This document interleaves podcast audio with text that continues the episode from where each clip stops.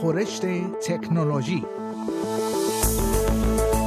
خورشت تکنولوژی یک پادکست هفتگی به زبان فارسی از رادیو اسپیس فارسی است. پادکستی که در آن از گجت ها یا ابزار تکنولوژیکی جدید گرفته تا نوآوری های جدید در جهان فناوری و یا حتی ویدیوها و اخبار داغ در شبکه های اجتماعی می‌پردازیم.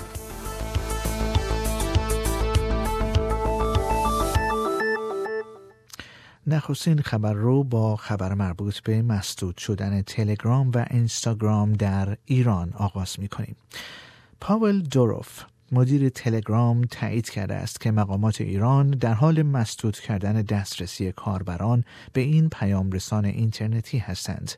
آقای دوروف می‌گوید که مقامات ایران از تلگرام خواسته بودند که کانال های مربوط به تظاهرات مسالمت آمیز را مسدود کند اما وقتی تلگرام با این درخواست مخالفت کرد مقامات ایران مسدود کردن دسترسی به کل تلگرام را برای اکثریت کاربران ایرانی آغاز کردند این در حالی است که خبرگزاری رسمی جمهوری اسلامی ایران ایرنا نیز می‌گوید محدودیت های موقت اعمال شده برای اپ های تلگرام و اینستاگرام به منظور حفظ آرامش صورت گرفته است. اسماعیل جبارزاده معاون سیاسی وزیر کشور ایران هم مسدود شدن تلگرام و اینستاگرام را تایید کرده اما گفته که این تصمیم مقطعی و برای کنترل ناآرامی های جاری است. او گفته است که دولت بنای تعطیلی شبکه های مجازی را ندارد. اما خبر آورد آیا تا کنون عبارت سلو تیوی به گوشتان خورده است؟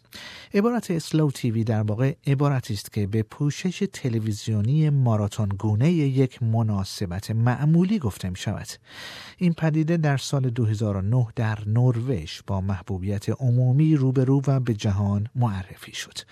در این سال میلیون ها نفر به یک سفر معمولی با قطار که ویرایش نشده بود از تلویزیون های خود نگاه کردند. این ایده جالب به سرعت باعث شد تا برنامه های تلویزیونی مشابهی در سرتاسر سر جهان به بینندگان تلویزیون ها ارائه شود آیا به نظر شما این ایده ایده خسته کننده به نظر می رسد؟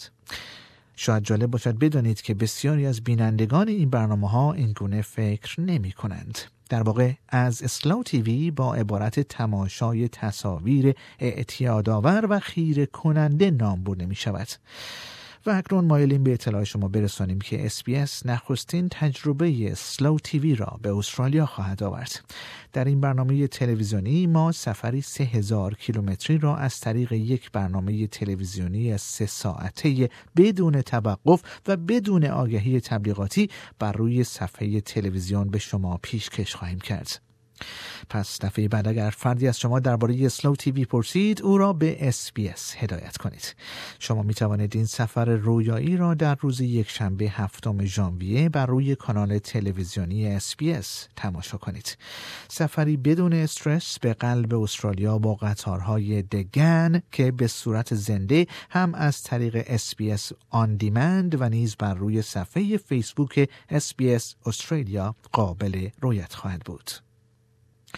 اما خبر دیگر. اپل از مشتریانش به دلیل کند کردن گوشی های آیفون قدیمی پوزش خواست و به آنها پیشنهاد تعویض باتری به بهایی ارزان تر داد.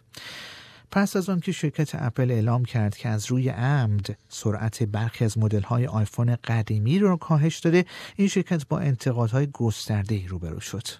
این شرکت در تازه ترین اقدام و پس از انتقادهای گسترده از تصمیم مذکور پوزش خواسته است.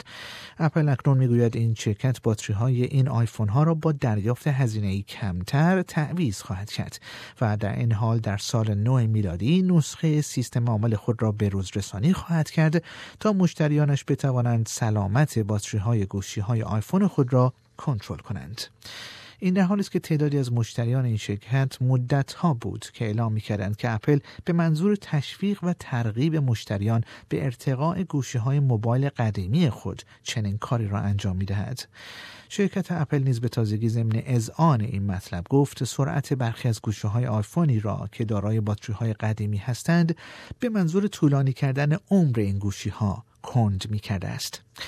شرکت اپل در بیانیه‌ای که بر روی وبسایت خود قرار داده است گفته است این شرکت بهای باتری جایگزین برای گوشی‌هایی که خارج از محدوده گارانتی هستند را از 79 دلار به 29 دلار برای هر فردی که صاحب یک آیفون 6 یا مدل‌های بعد از آن باشد کاهش خواهد داد.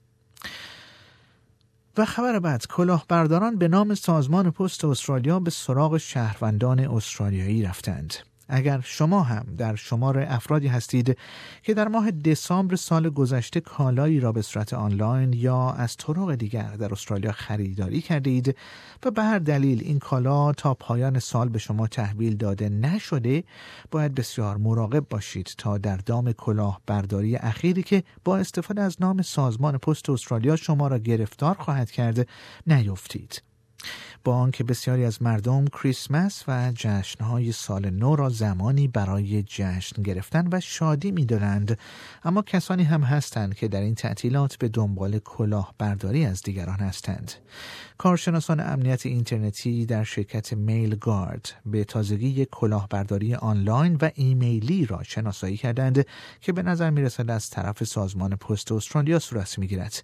اما در واقع کلاهبرداران با استفاده از آن سعی می کنند به واسطه ایمیلی که برای افراد میفرستند به آنها اطلاع دهند که یک محموله پستی تحویل گرفته نشده در دفتر پست محلی منتظر آنهاست.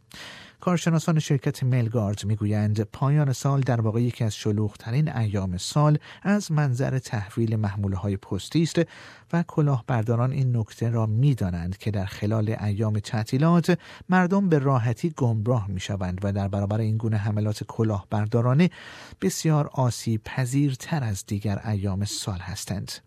به گفته این شرکت در این ایمیل به دریافت کننده اعلام می شود که به دلیل آنکه در منزل حضور نداشته پاکت یا محموله پستی او نزد دفتر پست محلی قرار داده شده و اگر ظرف مدت هفت روز نسبت به دریافت آن اقدام نکند سازمان پست استرالیا او را به ازای نگهداری از این محموله جریمه خواهد کرد.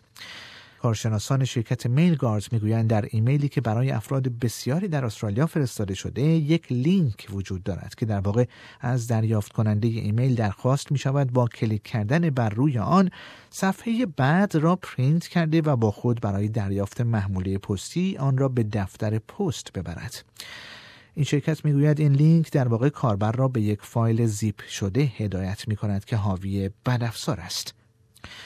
و البته مانند بسیاری از بدافزارها پس از اجرای این فایل کامپیوتر کاربر آلوده به ویروس شده و در نهایت به آن و البته مالکش آسیب وارد خواهد شد. این پادکست رادیو SBS بود برای کسب اطلاعات بیشتر از وبسایت sbs.com.au دیدن کرده و یا اپ اسپیس رادیو را دانلود کنید